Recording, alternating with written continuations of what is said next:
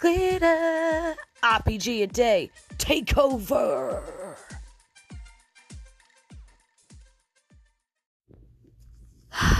Rest. Well, I don't know about you all listening out there, but I'm exhausted. And I could definitely do with a good rest. So I'm not going to make today's episode too long so that I can do some self care tonight.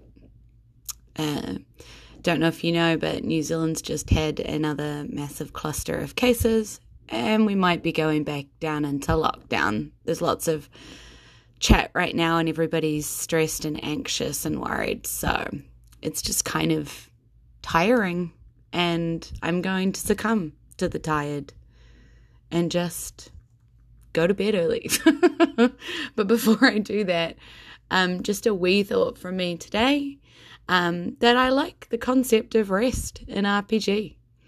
I like the fact that you can only do certain things for so long until you need sleep, like spell slots or that kind of thing.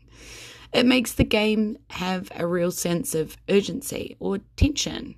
You know, when you're getting tired and you're running out of options and this big bad is still in front of you or you're still running for your life, I think it's, you know, that's when it feels real and, and, everything is engaged and everybody is worried and everybody is fighting together as a team, you know? I think I let my players rest too easily. I haven't really actually ever attack them in their sleep, even when they decide to rest in the absolute worst places, because I'm nice, you know?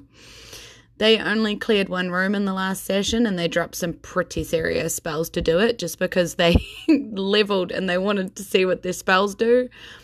I don't think they really thought that through, but um, there's no rest for them where they are. So I'm expecting things to get pretty tough from here. But I guess I have to stop coddling them at some point, right? Because, like, heroes are forged in fire, as they say. But maybe, you know, real heroes are forged in fatigue. I know that uh, it's hard to stay positive when you're tired and anxious and stressed. So that's the real heroes, those who can keep smiling and supporting. And I'm going to keep trying to be that person uh, for my family and my friends and my workmates. But in order to do that, I'm going to go take care of myself now too. So, inohora, kikite ano. Mwah. Love you all.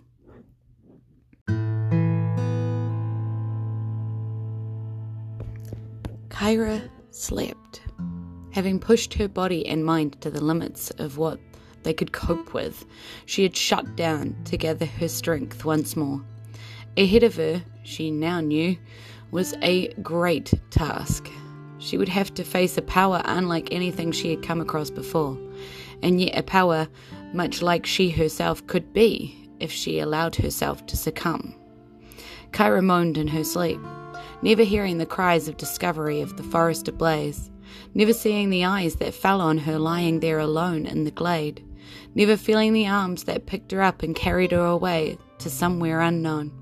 Kyra rested. There would be time for action again soon. Until then, her world was filled with the darkness of fire, the hope of acorns, and the roar of destiny.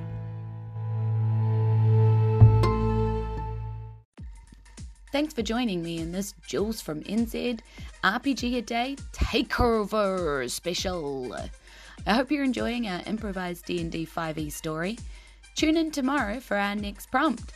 Thanks to my gems, KP, Bobby, Shell, Scott, Glenn, James, and Jason. And a big thanks to everyone listening.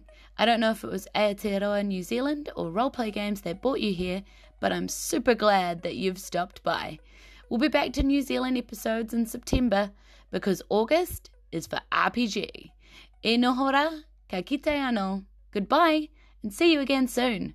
Mwah.